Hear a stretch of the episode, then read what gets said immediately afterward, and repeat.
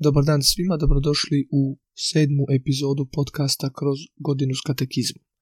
Danas nastavljamo sa čitanjem proslova koji je, kao što smo kazali, uvodni tekst samoga katekizma i nakon što smo pročitali prvi i drugi dio, danas ćemo čitati e, i treći dio, a to su brojevi 11 i 12.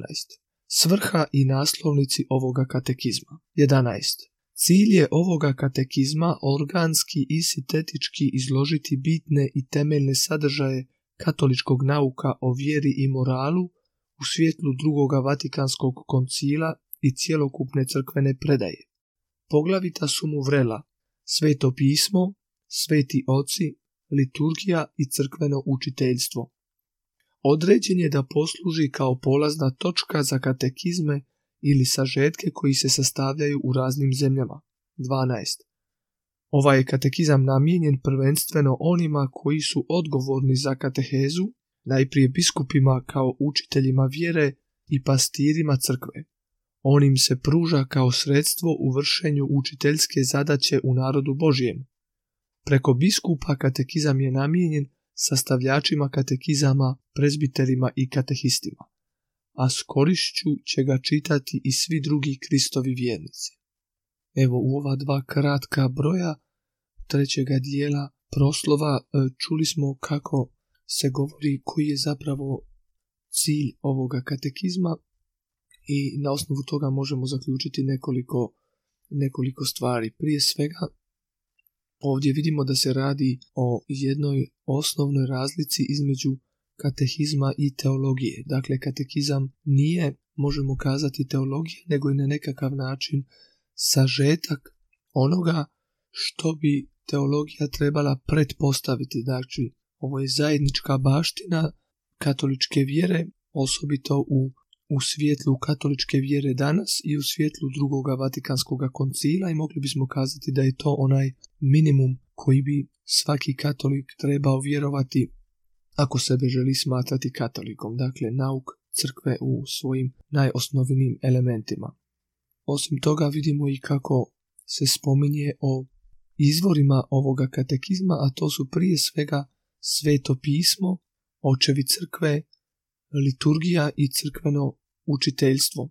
Možda se ovdje krije i, i razlog, jedan od razloga zašto neki moderni teolozi nisu previše oduševljeni sa, sa ovim katekizmom, iz razloga što ovaj katekizam ne citira teologe. Znači on prvenstveno počinje sa svetim pismom, sa svecima, sa liturgijom, zato što i liturgija nas uči o vjeri, a i onda sa crkvenim učiteljstvom, učiteljstvom kroz povijest kako su e, različite pape e, tumačili crkveni nauk i onda govori naravno o zajedničkom vjerovanju svih katolika. Prije svega, osim toga, govori i za koga je ovaj katekizam. Evo, kaže se da je ovaj katekizam prije svega za one koji će sastavljati lokalne katekizme.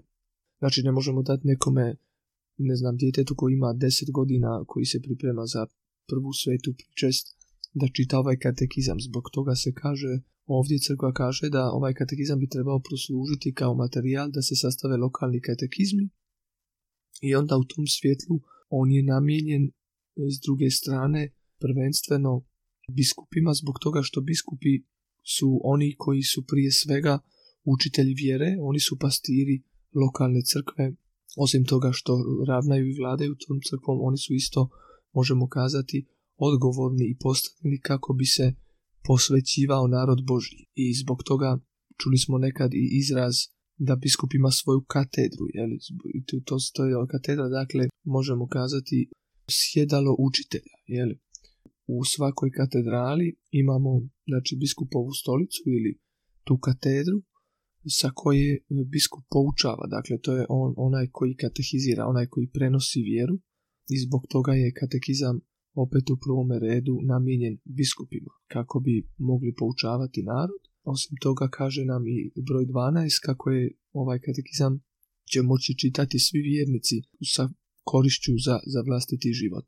I evo, to je ono na što smo mi ovdje pozvani da provedemo vrijeme razmišljajući nad onome što čitamo u ovome katekizmu i da bismo mogli iz njega primiti duhovne plodove.